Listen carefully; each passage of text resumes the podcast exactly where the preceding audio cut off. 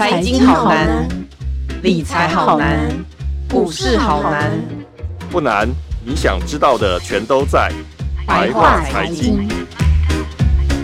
欢迎收听由联合报直播的联合开趴，您现在所收听的是白话财经，我是瑞璇。随着时序来到七月，现在是夏日炎炎的时候，这个时候也是社会新鲜人毕业后的重要求职期。但是其实大家应该今年都有发现哦，二零二二年真的是跟前两年的状态完全不一样。今年疫情依旧是我们在、呃、整个呃，社会经济发展上很 care 的一个话题，特别是 Omicron 进来台湾之后，前一阵子大家都看到我们的这个确诊人数是急剧的高升的，所以很显然在今年上半年的时候，疫情这个问题我们大家依然是很担心这个疫情严峻的发展下去，跟未来是不是还有其他的变种病毒的后续状况。那除此之外呢，大家都知道其实过去两年来我们也都走过疫情这个很艰困的时候，可是二零二二年还有另外两只黑天鹅是现在全球大家都很担心的部分。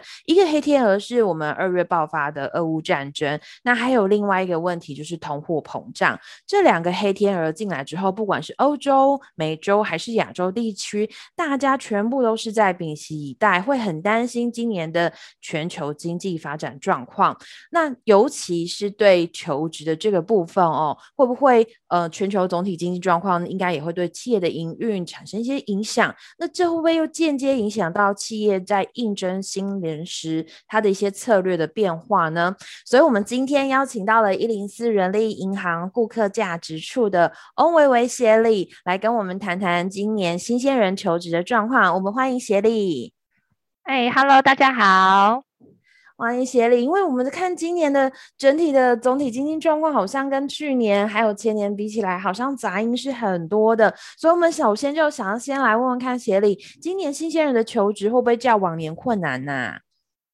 呃，其实我觉得今年毕业的新鲜人呢，我们大家看到内部的数据都戏称说今年是最幸运的一年。为什么呢？其实我觉得经过过去两年，其实疫情其实真的对整个不管是求职经济都有很大的影响。然后呢，其实也帮很多很多的，应该说新鲜人，其实很多人选择延毕。我们光看到去年的新闻报道，大概整个大专生就是选择延毕的大概就增加了 百分之五。但是这些人终究就是要找到一个可以出社会的时机，而今年在我们的疫情延续到第三年，每一个人每一个国家其实都试图找到一个跟疫情共存的方法之后，我们从今年三月以来看到的是整个台湾的市场，包括了整个呃我们线上平台的直觉数，其实都来到了百破突破百万的大关。那这也是过去的呃，应该说二十年来我们经营一零四平台从来没有到的一个规模的职缺数。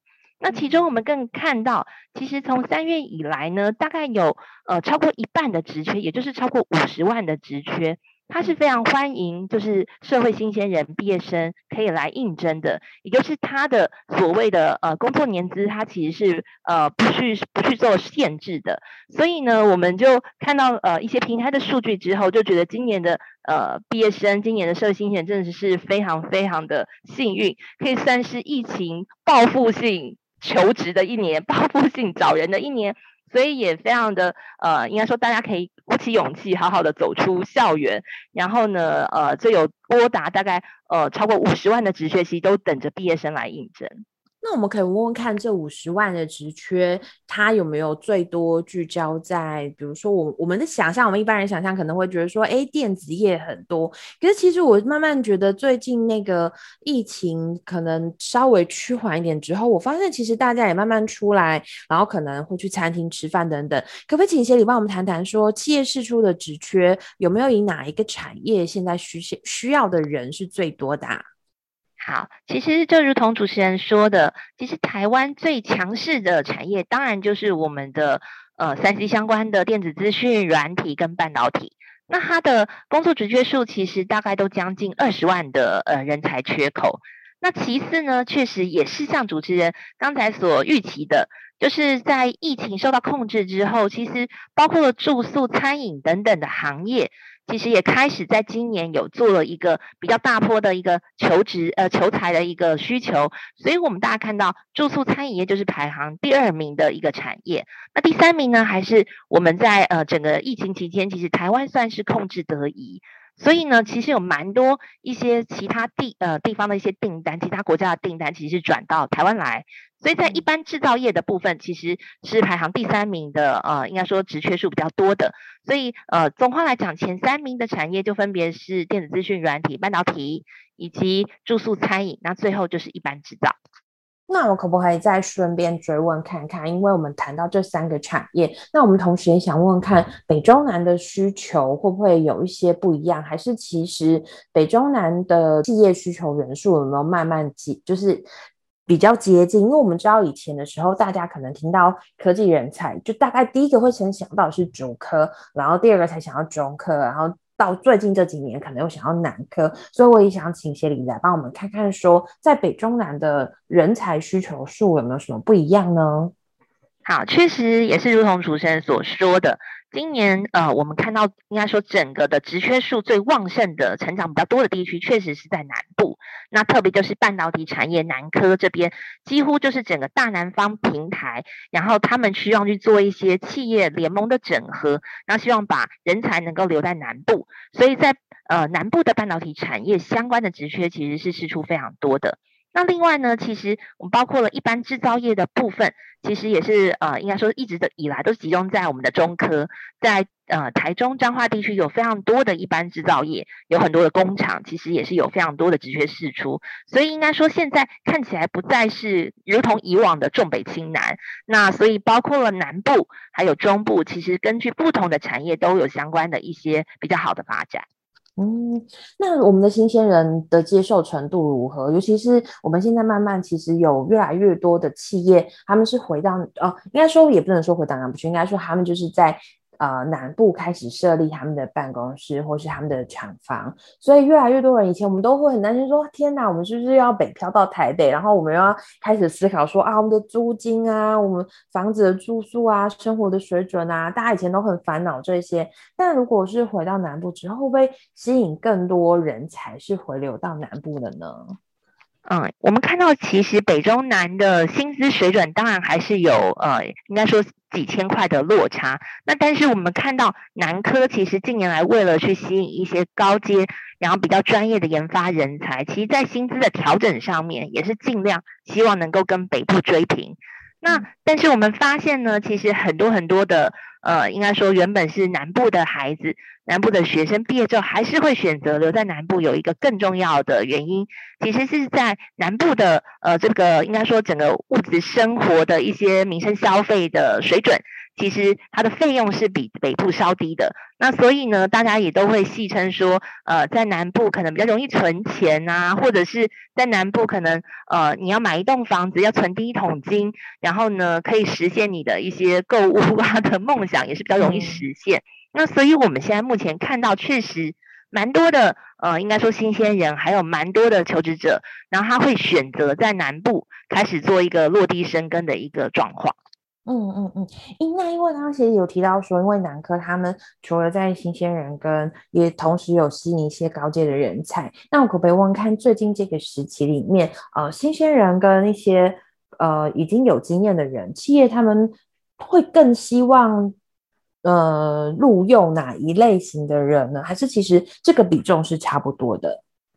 呃，应该说我们通常会看到一个季节性的因素，也就是大概在、嗯二月之后，其实就是转职季的期间，也就是大部分都是以现已经有工作经验的呃呃现任的工作者，然后去做一个转职的一个动作。那所以大概在三月的时候，会看到比较多的呃，应该说现在已经在工作的呃职场工作者，他去做一个转换工作的动作。嗯、但是到了五六月这个期间，其实就是呃整个呃大学毕业生或者是大专毕业生开始。呃，毕业，然后他进入社会的第一个呃时间点，所以我们反而看到五月、六月这个时间点，其实有非常多的大学生，然后毕业生跟社会新鲜人开始进入这个职场，所以企业其实也非常的聪明，其实他们每一年大概就是两波的一个招募，那分别就是呃二月在转职的潮，就是领完年终之后会有一波的呃新的一些招募的需求。那另外的如果是针对一些新鲜人，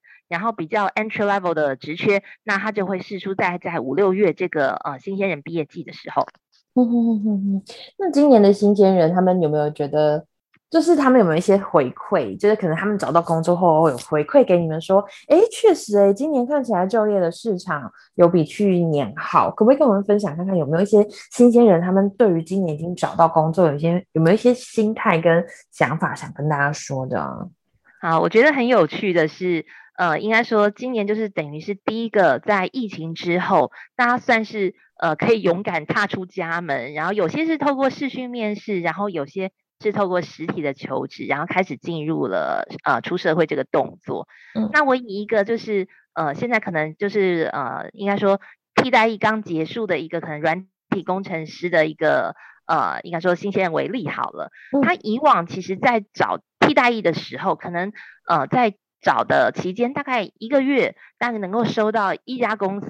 然后呢进行，而且他必须要在实体的呃一个办公室进行一个面谈。那可是呢，他在今年的五六月的期间，他发现他一个礼拜，他光把、啊、他的履历在一零四打开，然后他就一个礼拜其实收到了大概五家的公司，然后开始进行，而且其实他不是只有台北的公司，他家在台北，但是包括了有台北、台中、台南，甚至有外商公司的，就是远在可能呃香港啊等等的一些公司，其实都透过视讯的方式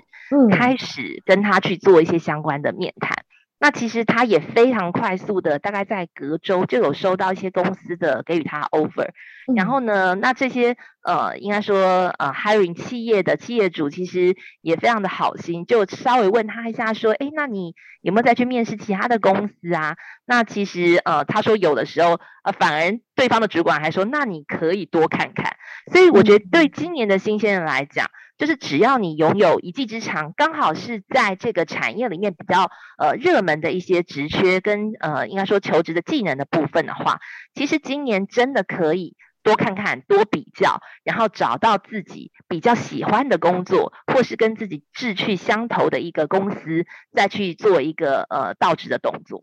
嗯，对，那所以其实以前我们都会说，哎，新鲜人刚出社会，对工作不要那么挑，就是先求有再求好。但今年反而就是听协理这样讲起来，我们是一反常态，跟过去是不一样的，对不对？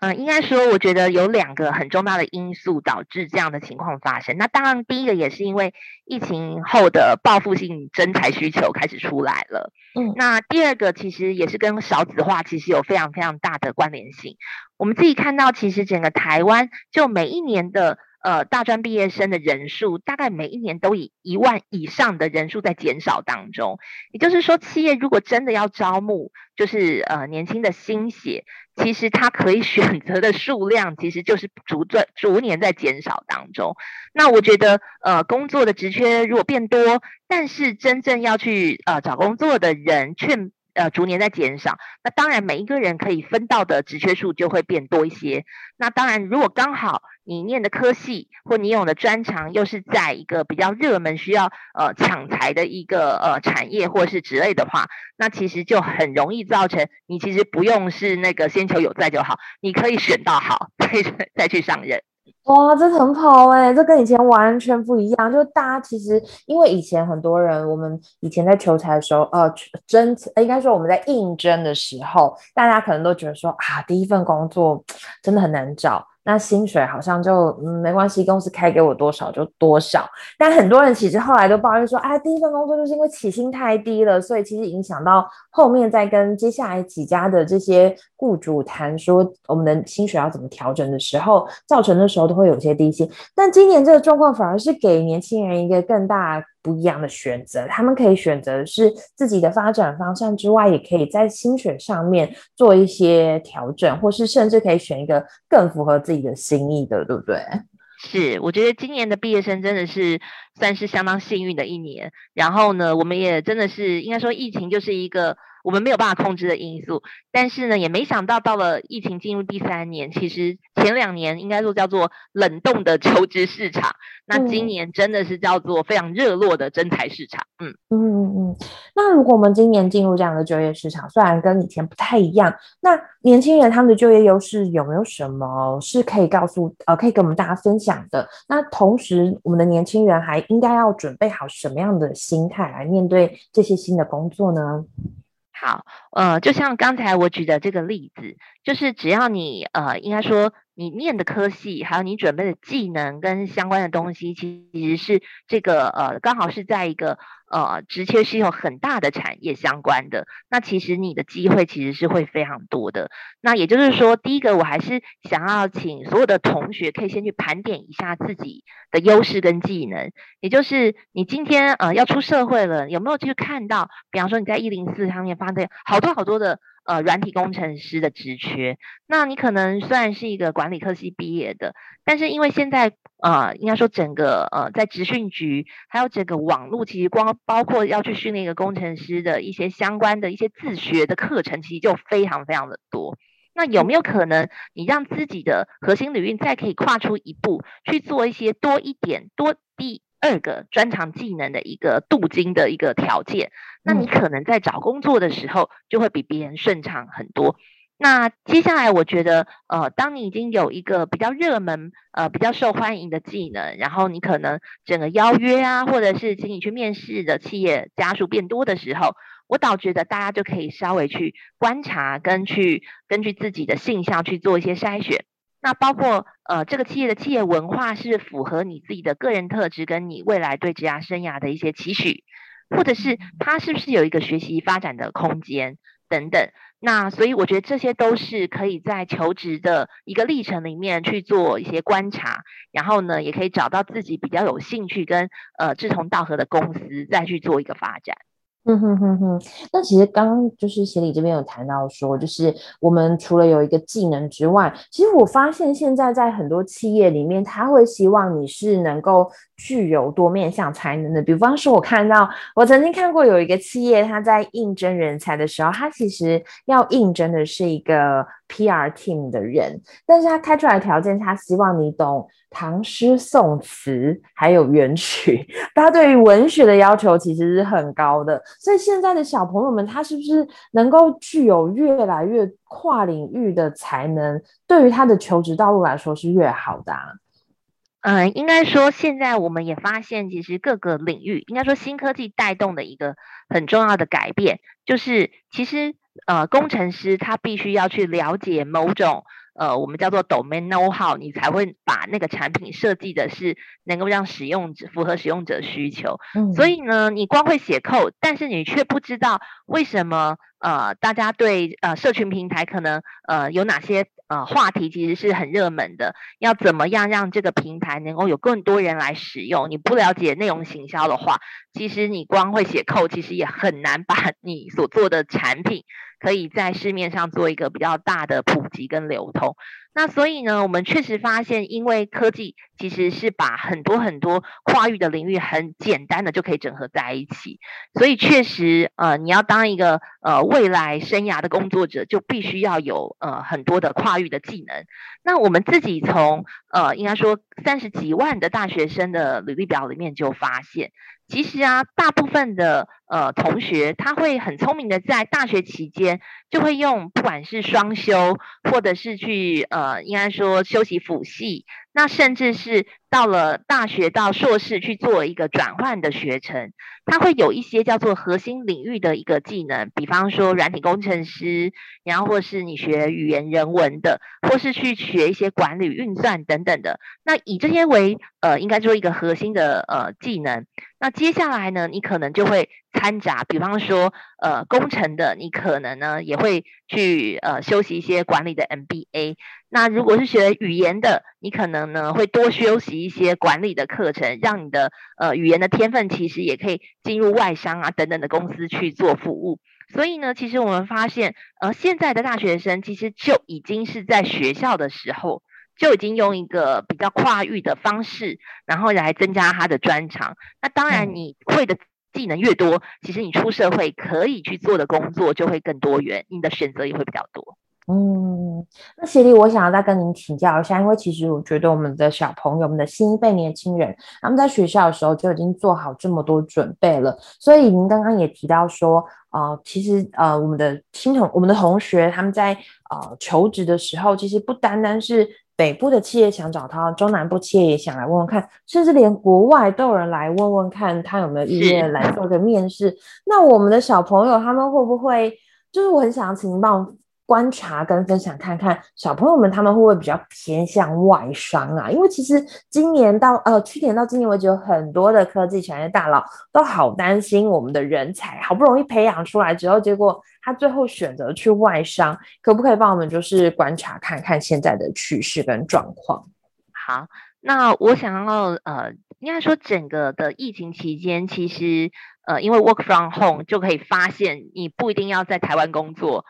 应该说不一定是你身在台湾然后在台湾工作，其实你身在台湾也可以在一个美国公司